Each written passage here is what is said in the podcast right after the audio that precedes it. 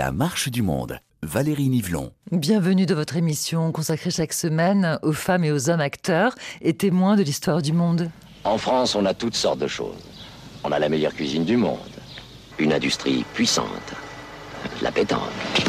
En France, on n'a pas de pétrole, mais qu'est-ce qu'on a comme idée? En France, on n'a pas de pétrole, mais on a des idées.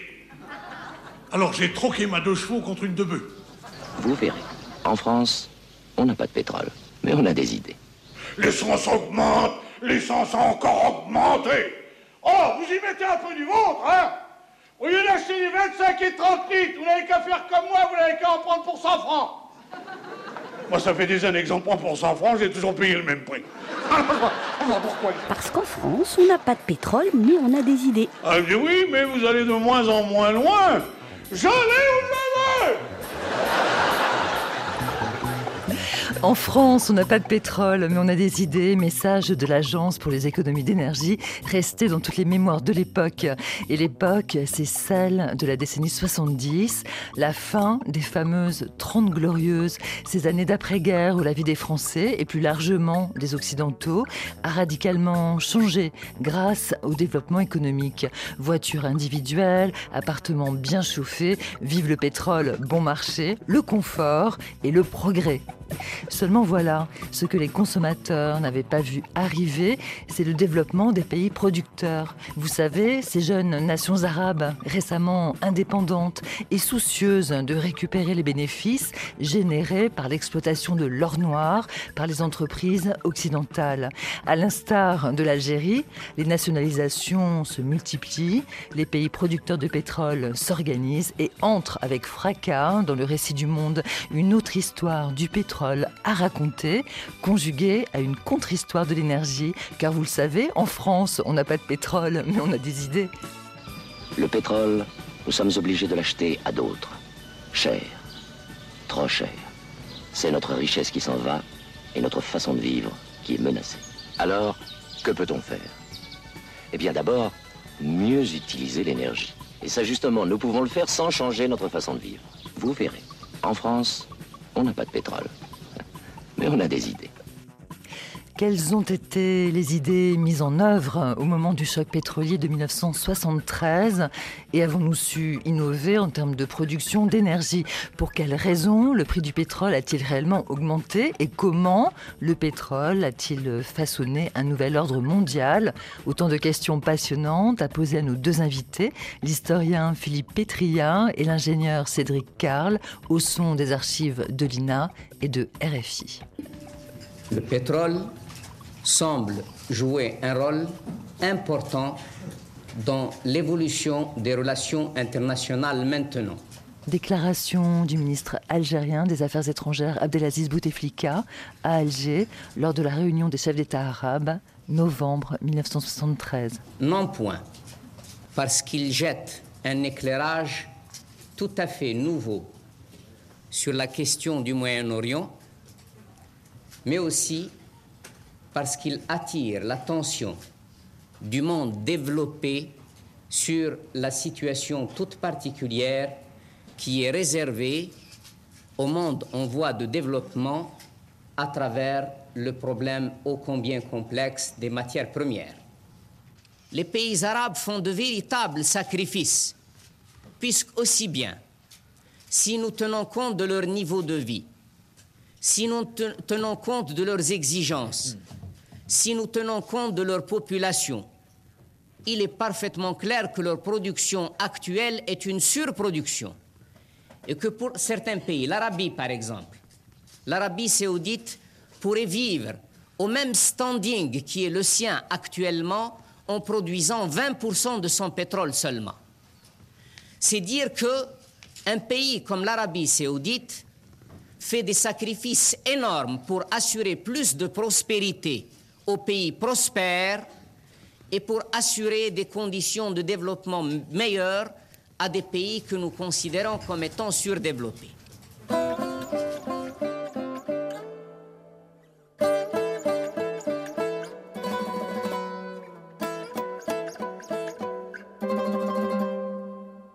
Il est certain que si la pénurie de pétrole devait se prolonger pendant des mois et des années, Georges Pompidou, président de la République française, lors du sommet de Copenhague réuni en urgence en décembre 1973. eh bien tous les pays finiraient par en subir les conséquences, directes ou indirectes.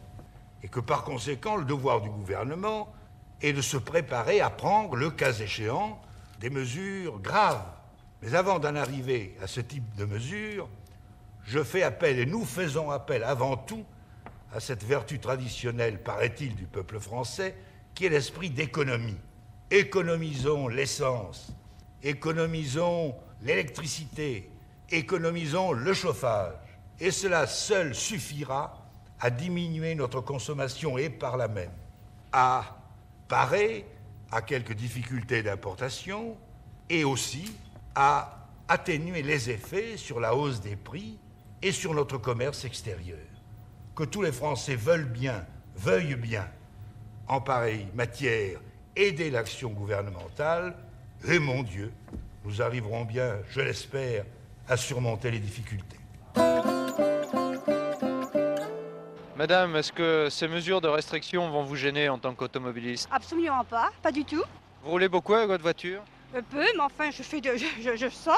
Le fait d'être limité à 120 à l'heure sur les autoroutes va vous gêner Je trouve que c'est très bien. C'est très, bien. L'arrêt des émissions de télévision à 23h C'est parfait. C'est parfait. et les vitrines qui ne seront plus éclairées en ville à partir de... C'est très bien. Je trouve qu'il faut faire des économies. Je trouve que c'est ridicule parce que c'est pas la consommation d'essence qui fera baisser certainement le, le, le nombre de gens qui prendront de l'essence ici, ce sera certainement le prix. Comment ça, le prix? Si on mettait deux prix différents, le prix pour les gens qui se promènent et le prix pour les gens qui travaillent. Est-ce que vous pensez que ça va vous gêner au niveau de la télévision le soir? Non, non plus. Parce que euh, disons qu'en moyenne, les programmes, euh, on a restreint à 23 heures. Comme il y en avait très peu qui dépassaient 23 heures, à part le ciné-club, sur la deuxième chaîne le dimanche, pas une grande influence, je trouve. Monsieur, vous savez qu'il est question de limiter la vitesse à 90 pour diminuer la consommation d'essence. Qu'est-ce que vous en pensez? Je trouve que c'est pas mal dans un sens. Pour quelle raison?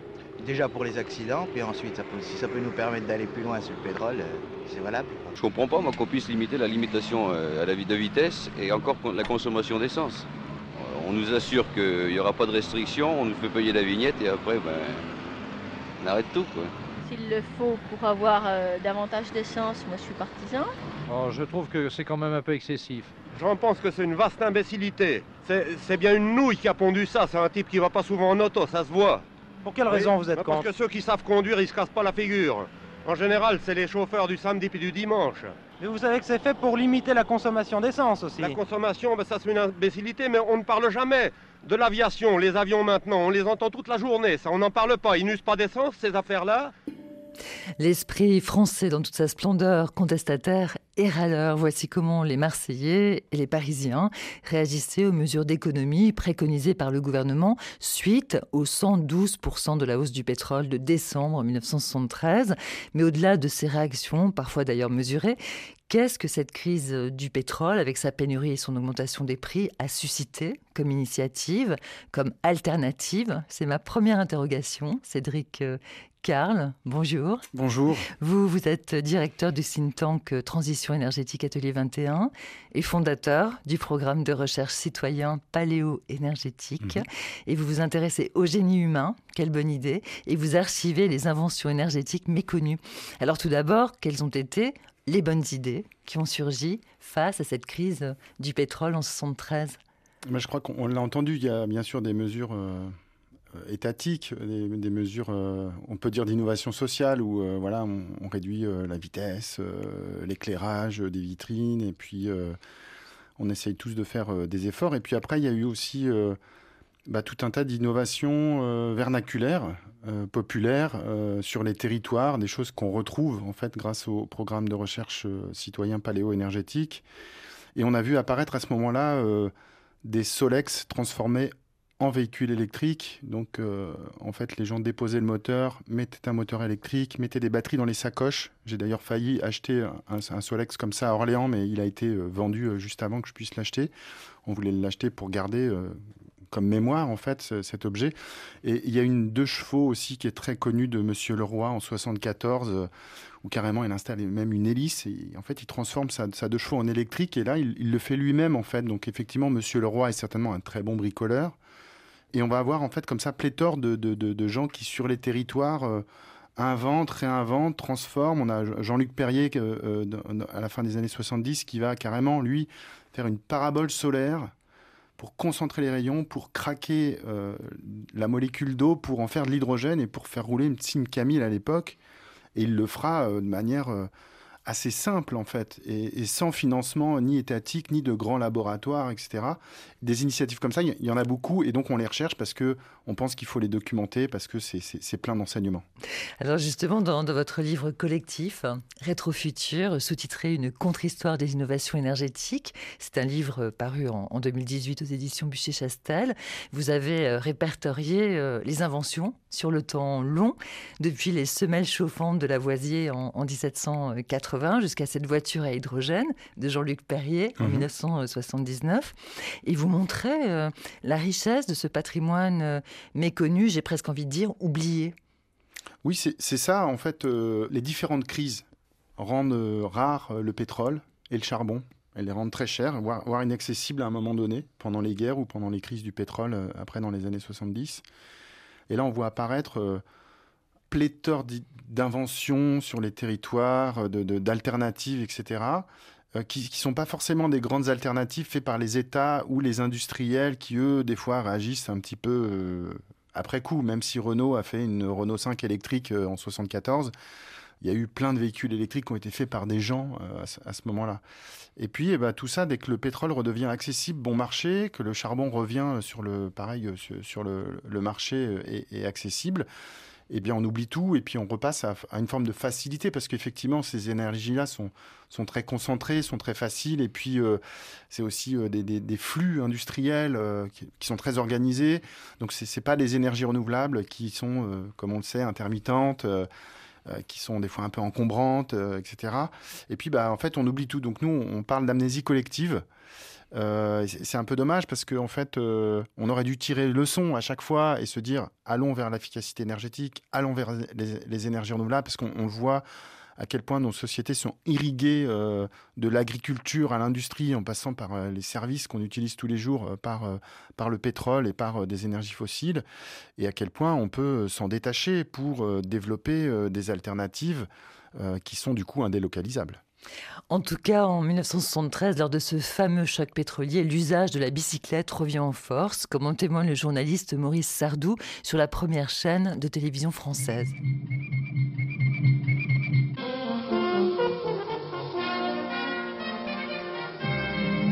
À quelque chose, malheur est bon. La crise de l'énergie permet un retour en force de la bonne vieille bicyclette de notre jeunesse. Déjà, le dimanche, dans plusieurs pays d'Europe, les mollets remplacent le carburant. Un exemple, en Italie, à Palerme plus précisément, il n'y avait plus une bicyclette en vente quelques heures après l'annonce des mesures de restriction d'essence. Bref, le vélo n'est plus seulement un moyen de locomotion pour des millions de travailleurs. Depuis plusieurs années d'ailleurs, pour les écologistes, les amoureux de la nature, les ennemis de la société industrielle, les fanatiques du char-à-banc, c'est aussi en quelque sorte une arme de contestation. La France, qui pour l'instant n'est pas touchée par la crise, du moins apparemment, connaît pourtant la même ruée sur la bicyclette. Le deux roues, d'une manière générale, que ce soit la bicyclette ou le cyclomoteur, euh, euh, tendent à se développer dans le monde et euh, sur des quantités très importantes.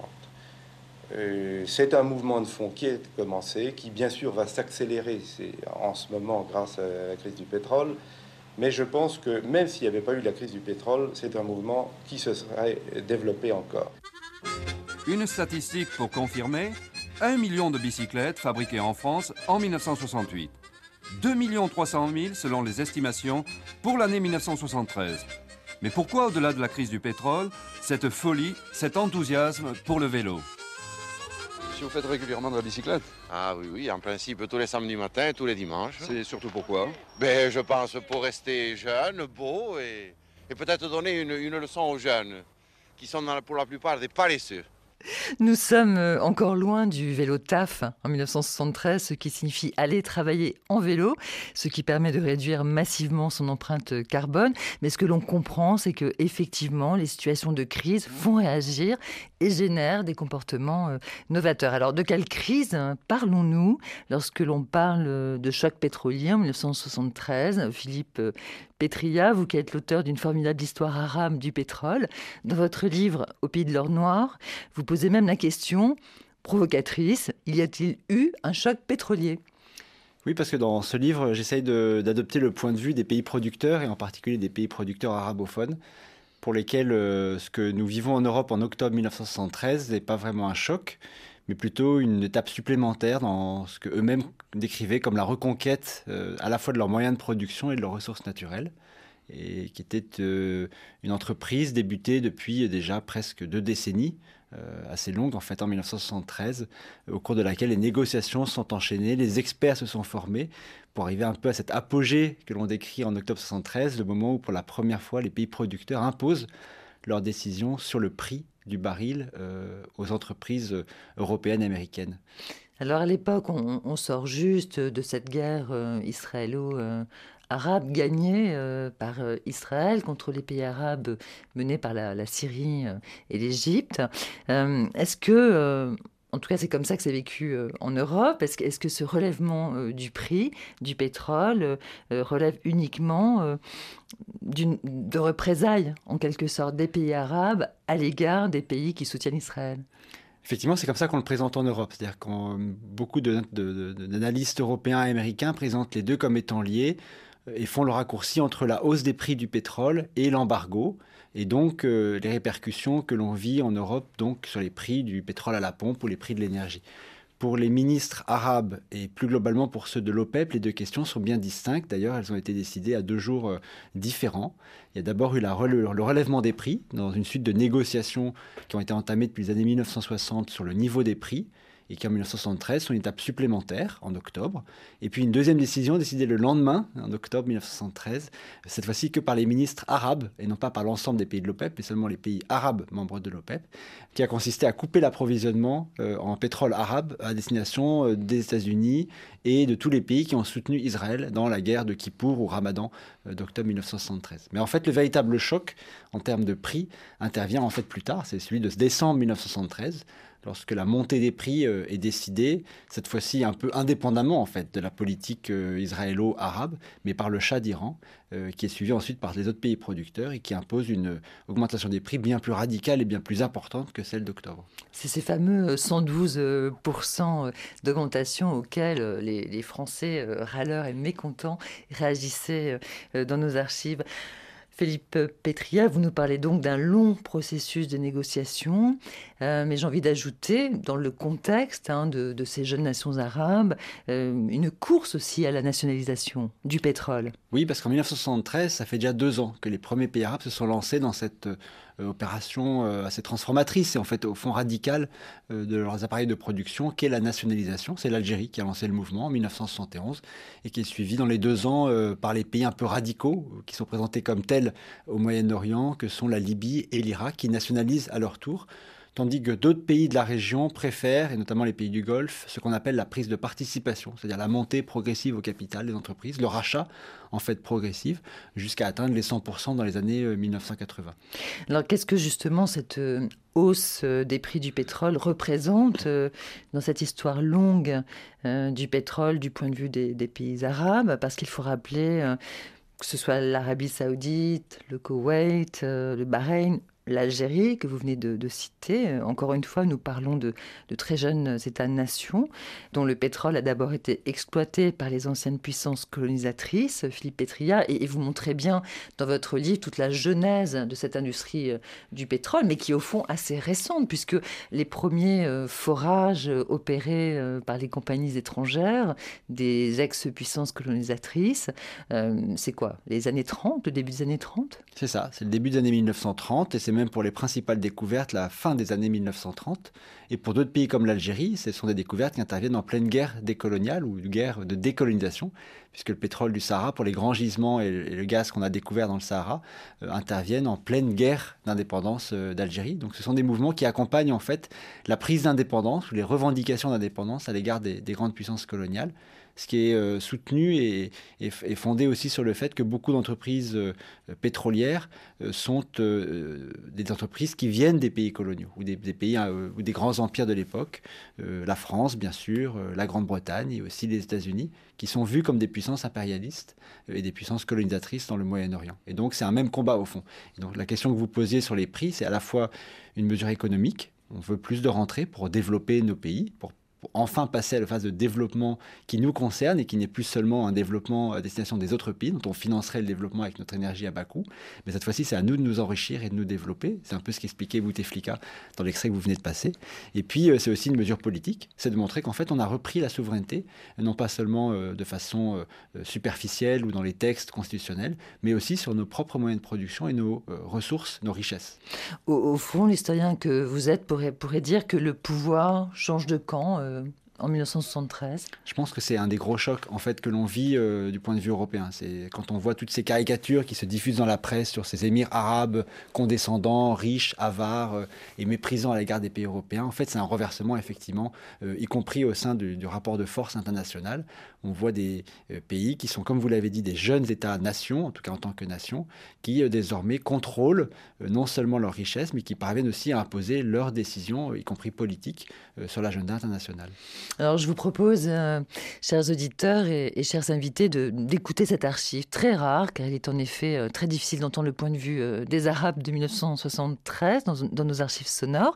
Alors écoutez les voix des ministres algériens, et saoudiens. Ils sont sur le perron de, l'Élysée à Paris. Il s'agit de Monsieur le ministre de l'Industrie et de l'Énergie, Belaïd Abdeslam, pour l'Algérie, et de Monsieur le ministre euh, saoudien des Affaires étrangères, Ahmed Zaki Yaman. Ils sont venus lancer un appel aux Européens.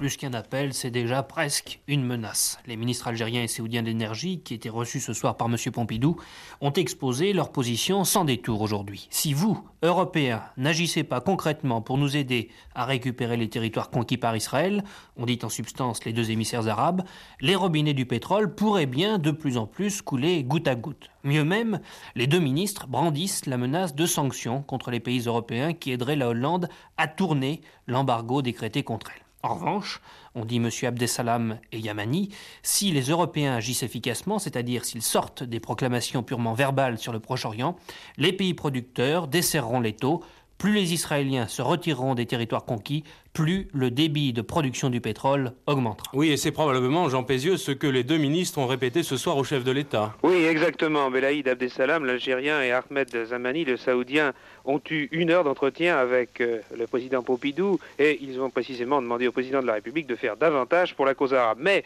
ont-ils obtenu satisfaction En sortant de l'Élysée, le président et le secrétaire général de l'Organisation des pays exportateurs de pétrole se sont montrés très discrets. En particulier, première question, quelle sera votre attitude à l'égard de la France Nous ne pouvons pas donner de précisions sur cette entrevue qui est très importante. Nous remercions le compte rendu euh, Autre question, qu'attendez-vous de votre tournée européenne? Nous pensons persuader tous nos interlocuteurs de la justesse de la cause arabe. Vous l'avez entendu, nous rendrons compte à l'ensemble des pays arabes de notre mission, mais la France continuera. Euh, ça a été dit tout à l'heure dans une question que nous n'avons pu vous diffuser, car euh, il y a eu beaucoup de précipitations ici, mais la France continuera à avoir une situation privilégiée. Oui, on peut indiquer aussi que le président de la République, M. Georges Pompidou, a souligné euh, que la politique de la France était inspirée par le souci d'apporter une solution équitable et durable au Proche-Orient et non par des considérations d'intérêt immédiat, c'est ce que l'on indique de sources autorisées à l'Élysée. Toute une époque, une archive a retrouvée par notre invité historien Philippe euh, Petria. C'est compliqué d'avoir accès à, ces sources. Philippe Petria, que signifie pour vous cette archive où s'exprime au fond d'une seule voix et l'Algérie et l'Arabie saoudite? Elle est magnifique parce que d'abord elle est rare, comme vous l'avez dit, il y a très peu d'enregistrements de ces voix arabes sur la crise. Ils écrivent beaucoup plus qu'ils ne parlent, en tout cas c'est ce qu'on en a conservé. Et deuxièmement, ils sont beaucoup moins scrutés que nos compagnies pétrolières chez nous. Donc c'est effectivement les archives beaucoup plus rares, même si en fait au fond on en trouve euh, quand on les cherche. Elle est aussi magnifique parce que là vous avez les deux héros des deux camps euh, pétroliers. Abdeslam, plutôt le radical, euh, qui sort de cette épreuve de force avec la France et en particulier les compagnies pétrolières françaises de la nationalisation du, pétrole et du gaz algérien, qui a à peine deux ans. Hein. là, c'est encore très récent. Et Yamani qui est présenté comme le modéré, le personnage responsable, une, un discours que tient encore d'ailleurs l'Arabie Saoudite aujourd'hui. Hein. On est le producteur responsable qui permet d'équilibrer le marché lorsqu'il lorsqu'il le faut. Elle est très belle et ensuite elle dit aussi beaucoup de choses parce qu'en fait, ils ne répondent pas aux questions des journalistes. Alors en réalité, ils avaient été missionnés euh, par euh, l'OPEP euh, pour aller expliquer les décisions des ministres du pétrole, et notamment donc à la fois la hausse des prix et celle des pays de l'OPAEP, donc les pays arabes producteurs de pétrole, qui tenaient à l'embargo pétrolier, dont la France était tout à fait exclue. Hein. elle n'était pas touchée par l'embargo pétrolier.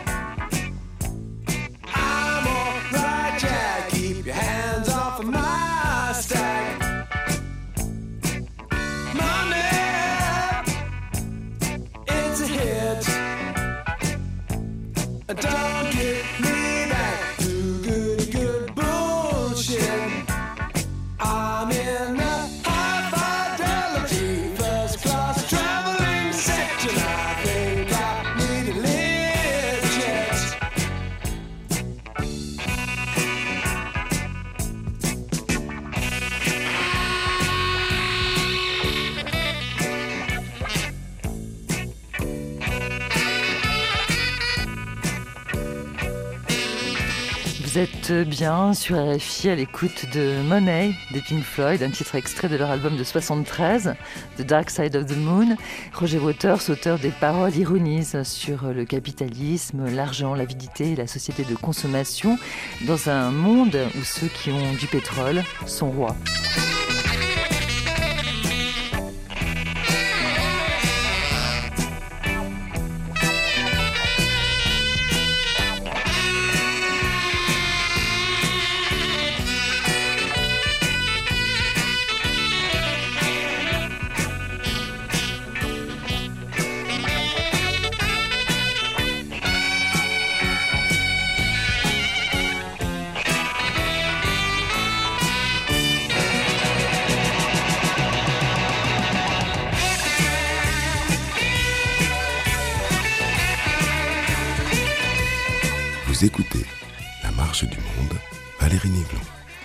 Avec euh, mes invités, l'historien Philippe Petria et l'ingénieur Cédric Carl, nous revisitons l'histoire du pétrole du point de vue des Arabes ainsi qu'une contre-histoire des inventions énergétique, des inventions qui émergent à chaque crise et on aimerait bien maintenant s'en souvenir. Alors c'est l'occasion de parler, messieurs, euh, de l'accès aux sources.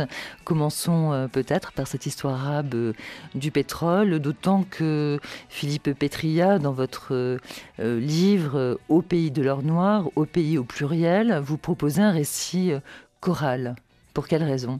Parce que euh, il faut partir de ce que l'on connaît, qui est quand même une histoire écrite largement du point de vue européen de, ce choc pétrolier, et prendre en compte, euh, à partir effectivement de ce que l'on connaît, quelles ont été les interprétations euh, portées par les analystes en arabe ou des pays producteurs qui parfois se recoupent, parce que ce sont des gens qui ont étudié dans les mêmes endroits, les mêmes universités, qui maîtrisent les mêmes discours techniques parfois et, scientifiques, et qui mettent en avant, par exemple, le fait que le choc pétrolier vient d'abord des États-Unis, de l'inflation, euh, des produits manufacturés, du pic pétrolier qui vient de se produire aux États-Unis, et donc qu'au fond, ils ne sont pas si responsables que ça du dérèglement des prix et du marché mondial, ce dont les accusent les Américains, les Européens à la même époque, mais aussi les, les explications qui sont, je dirais, plus endogènes, plus locales, et qui sont effectivement beaucoup plus intéressantes parce qu'elle nous donne une vision de ce choc pétrolier qui n'est pas du tout celle d'un choc, mais bien d'une période de boom hein, euh, pétrolier. En arabe, on appelle ça la tafra, hein, de les années 1960 et 1970.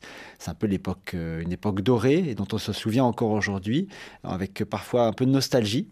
Euh, on, est, on dit qu'on est né pendant les jours de la tafra, hein, Yam el tafra en arabe, ce qui permet de, retrouver des sources parce qu'elles sont exhumées avec intérêt aujourd'hui, précisément parce que c'est une époque nostalgique dans laquelle on voyait donc ces bâtiments modernes sur jet de terre, des changements architecturaux, de mode aussi, qui venaient transformer à la fois le paysage et la vie euh, sociale, mais parfois la vie intime euh, des habitants dans les pays producteurs. Vous vous intéressez euh, aux coupures de presse, vous vous intéressez aux politiques, vous vous intéressez aux analystes, mais vous vous intéressez aussi aux ouvriers du pétrole. Et ça, c'est une source extrêmement précieuse, Philippe Petria, parce que vous écrivez aussi une histoire sociale du pétrole et vous montrez comment le pétrole a été une industrie qui a créé une rupture historique, fondamentale dans les sociétés arabes. Oui, ça me paraissait effectivement très urgent, d'abord parce que ce sont des ouvriers qui aujourd'hui, euh, avec le temps, euh, tendent à disparaître et à mourir.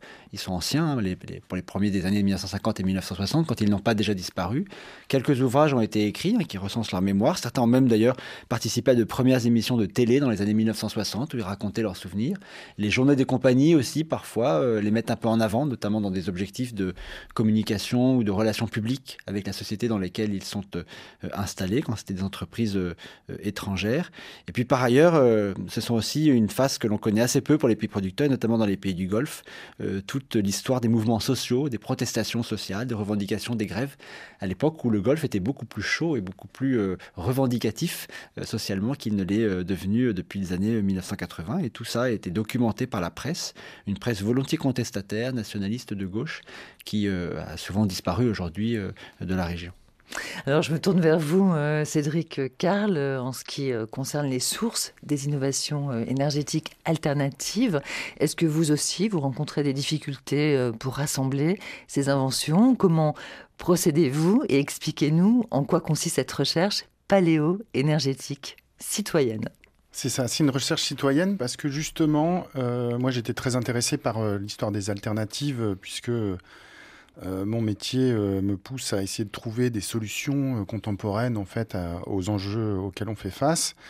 Et en 2015, j'ai réalisé qu'en fait, il fallait qu'on fasse appel en fait à l'intelligence collective pour pouvoir collecter, je dirais, recomposer un savoir en fait sur cette grande histoire des innovations, parce que je constatais qu'il y avait des fois des choses qui était euh, d'un côté euh, sur le biogaz, euh, et puis de l'autre côté sur la géothermie, et puis dans un journal isolé l'histoire des maisons solaires dans les années 70 en France, et puis un autre truc sur l'histoire des véhicules électriques. tout était un peu éparpillé comme ça, à différentes strates. Et on s'est dit, on n'y arrivera pas seul, et donc il faut qu'on constitue en fait une ressource collective. Et donc on s'est dit qu'on allait lancer, voilà, au tout début, on a démarré avec un site internet, euh, paléo-énergétique.org, qu'on a lancé lors de, de, la COP 21 en fait en 2015. Euh, voilà, en se disant qu'il fallait que aussi on profite de la COP et de tous ces gens qui viennent à cet endroit-là, qui ont des savoirs euh, qui viennent du monde entier, qui sont tous passionnés des fois d'alternatives énergétiques pour les collecter. Et donc ça, a fonctionné, c'est-à-dire que Nous-mêmes, on cherche, bien sûr, dans, dans, les journaux, dans les archives. Euh, on n'hésite pas de chercher à la BNF avec notre, notre collègue et co-auteur Éric Dussert. La Bibliothèque nationale de France. Bibliothèque nationale de France, mais aussi dans les greniers, dans les archives. on a des fois des gens qui nous appellent en disant bah, Moi, en fait, j'ai un vieux bouquin sur les turbines électriques qui a été écrit par mon grand-oncle qui travaillait là-dessus dans les années 60-70. Donc voilà, en fait, on, a, on est à la recherche d'un patrimoine industriel qui est diffus, qui est un petit peu partout, qui n'est pas que en France et qui est dans plein d'autres pays. C'est pour ça qu'on traduit en arabe, en japonais, en espagnol, en allemand et qu'on espère aussi traduire en russe, traduire en chinois pour aller sur les territoires linguistiques collectés en fait toutes ces innovations. Cédric euh, Karl, dans la marge du monde, on aime bien réfléchir au temps long, hein, comme vous justement. Euh, vous, diriez qu'à partir de quel moment dans l'histoire la, préoccupation euh, des inventeurs, hein, puisque c'est pas le monopole de la recherche d'inventer, c'est de trouver vraiment des alternatives aux énergies fossiles? Ça, c'est pas évident parce qu'effectivement, euh, euh, au, tout début, les énergies fossiles ont, été perçues comme euh, sans limite, même si déjà à l'époque, par exemple, Augustin Mouchot, qui va faire une imprimante solaire dans Paris en 1880, lui écrit très bien que le pétrole, pas le pétrole, pardon, le charbon, existe en quantité limitée et qu'à un moment donné, en fait, on va rencontrer des, problèmes en fait sur la, disponibilité en fait de la ressource. Et donc à l'époque, euh, bah, bien en avance, euh, voilà, on est dans les années 1880, il travaille à faire de la concentration euh, d'énergie solaire. Il va être considéré comme un des précurseurs euh, historiques en fait de, la concentration euh, solaire. C'est quelqu'un qui a complètement disparu du, paysage. On est en train de retrouver un patrimoine, en train d'enquêter, puisqu'il a à un moment donné vécu à Tours, en région Tourangelle. C'est un enseignant en mathématiques. Cet exemple-là, par exemple, m'a été envoyé par un Canadien. Alors que moi, je m'intéresse à l'énergie solaire depuis bien des années que je suis moi-même originaire de la Touraine et que je n'avais jamais entendu parler de cet inventeur. Alors ce qui est très intéressant, c'est que non seulement euh, vous collectez euh, cette mémoire, cette euh, archive d'une contre-histoire des, énergies, mais bien sûr, vous, vous menez aussi des, expériences collaboratives pour les mettre en application. Alors là aussi, vous nous avez incité à faire des, des recherches d'archives et de ressortir des archives rares. C'est lorsque vous faites référence à l'expérience du bœuf qui tourne. Et nous avons retrouver un reportage sur le bœuf qui tourne grâce à la Sontech de RFI, un bœuf qui tourne expérimenté par deux journalistes de RFI Planète Radio, Max Ball et Gonaël Launay. C'est un reportage d'Agnès Rougier, un reportage d'archives 2007. Vas-y, fais péter Fais péter les watts José Ah non et tu vois, ça il faut que tu l'entendes. Ce, ce moment-là, on en a rêvé, toi. C'est la première fois qu'on sort des watts avec, avec le système. c'est magique, c'est un grand moment pour nous là, tu vois. Pourquoi on a créé le système Parce qu'on était confronté quotidiennement à ce problème de fracture énergétique qui me semble milliards de fois plus importante que la fracture euh, numérique dont tout le monde veut bien parler dans les salons autorisés. Nous, on s'est aperçu très rapidement que tous nos travaux avec RFI Planète Radio tombaient à l'eau quand on installait des radios et des centres de production euh, dans des zones très très reculées parce qu'il n'y avait pas de jus. Et le gars nous regardait franchement en disant écoutez euh, Max et Guéna c'est vraiment sympa ce que vous avez fait pour nous mais malheureusement on n'a pas de jus, revenez demain peut-être on aura du jus. Donc là, X fois, notamment lors de la dernière mission il y a un an et demi en Centrafrique, on a été confronté à ça et moi j'étais euh, dépité. Je me dis mais c'est pas possible, on traverse la planète, on, bosse 10 heures par jour pour rien. Et alors donc moi je rentrais de Perpignan et euh, j'ai vu des grosses éoliennes et j'avais trouvé qu'elles tournaient bizarrement plus lentement que celles du Nord ça m'était resté en tête. Et là, donc dépité, je lui pose la question, je dis mais quelle source de puissance vous avez ici qu'on pourrait trouver tout le temps? Quelles sont vos ressources?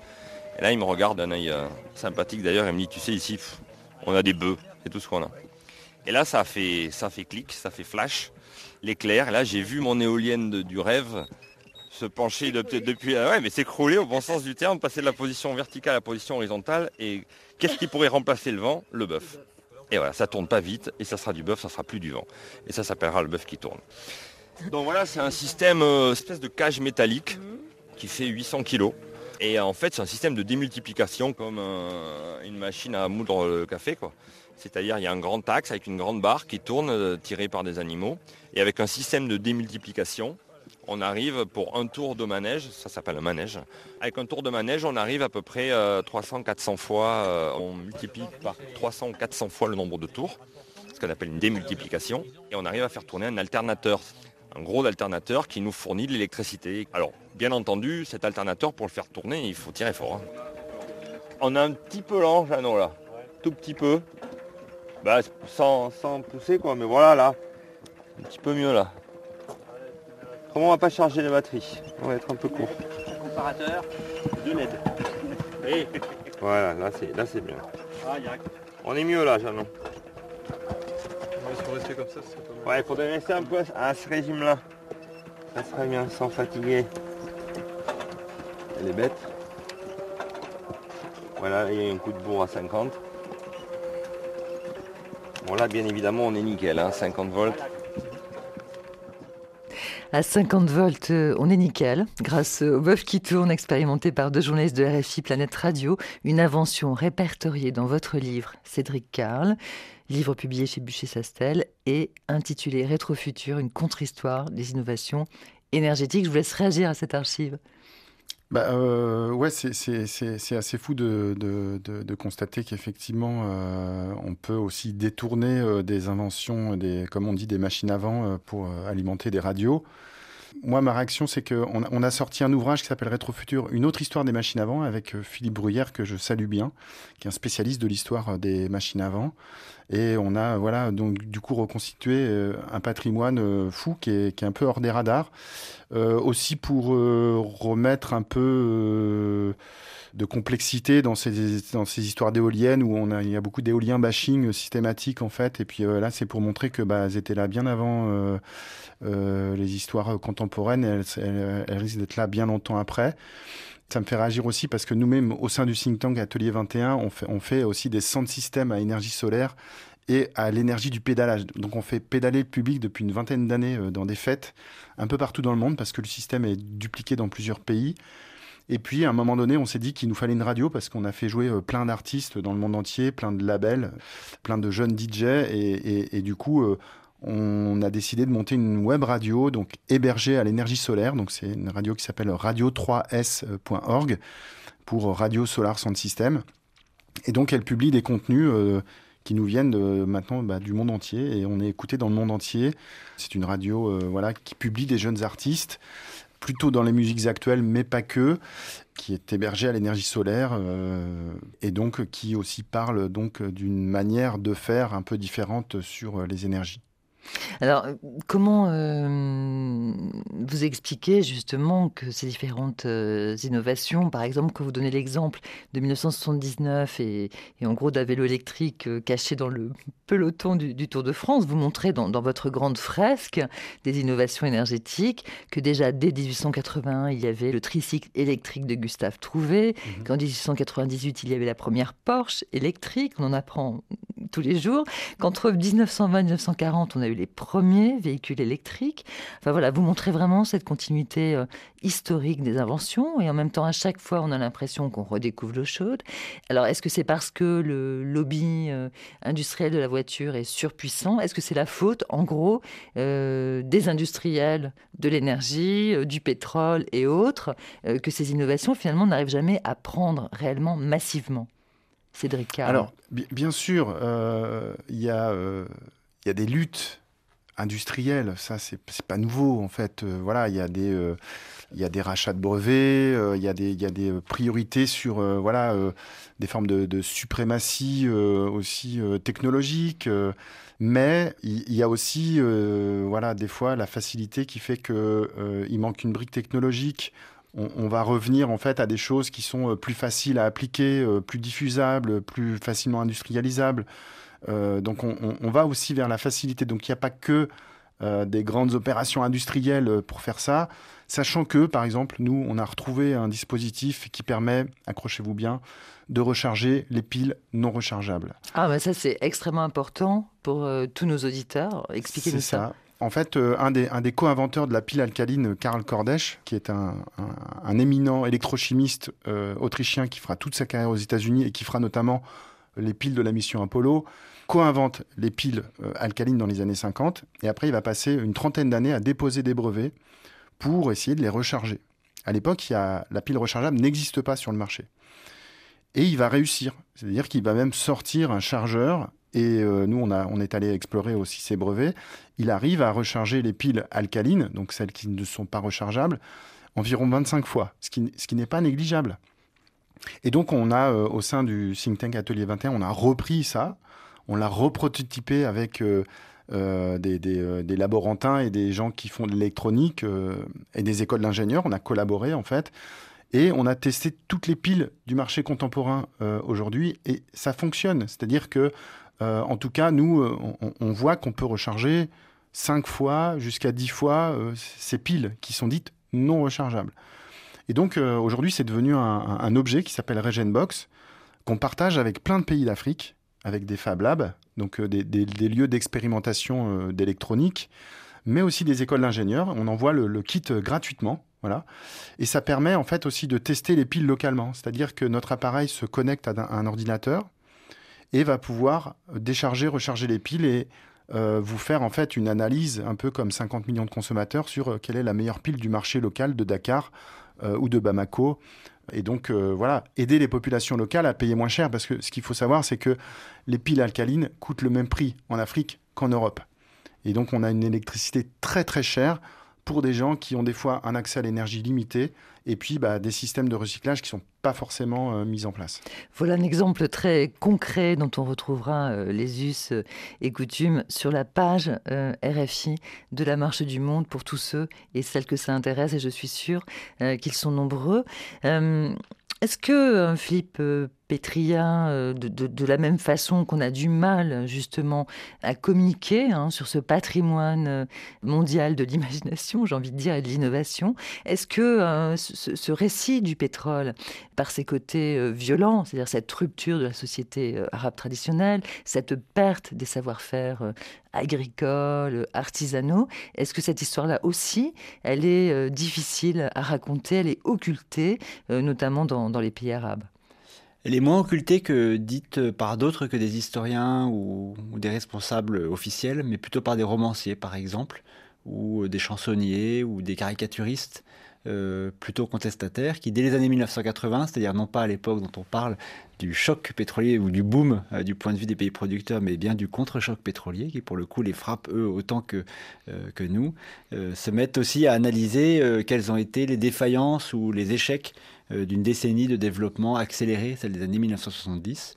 Euh, et, l'un des plus beaux a été écrit pas très loin d'ici, à Paris, par un romancier saoudien qui, a perdu, qui en a perdu sa nationalité, qui a été expulsé de son pays, mais qui est lui-même d'ailleurs un ingénieur pétrolier. Comment s'appelle-t-il Abdelrahman Mounif et qui a, été Mounif, qui a été traduit en français. Euh, euh, c'est une traduction est magnifique aux éditions euh, Sinbad, Actes Sud, hein, et dont le, roman comporte cinq tomes. Il y en a un qui a été traduit en français, qui s'appelle Les Villes de sel, et qui raconte cette sorte de grande fresque épique sur la transformation des pays producteurs par le pétrole et cette aliénation collective, au fond, à, laquelle, à laquelle a mené l'exploitation du pétrole, et dont Abdelrahman Mounif fait le bilan dans les années 1980, au moment du contre-choc.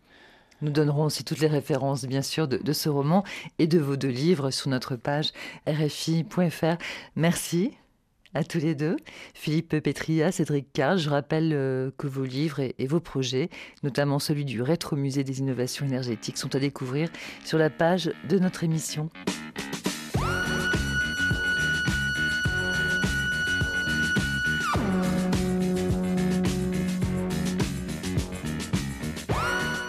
Euh, pétrolier qui a vraiment eu des idées. C'était un nouvel épisode de La Marche du Monde réalisé par Sophie Janin au son des archives de l'INA et de la sonothèque de RFI.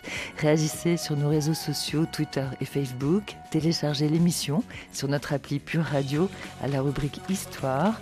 Cette émission, c'est la vôtre.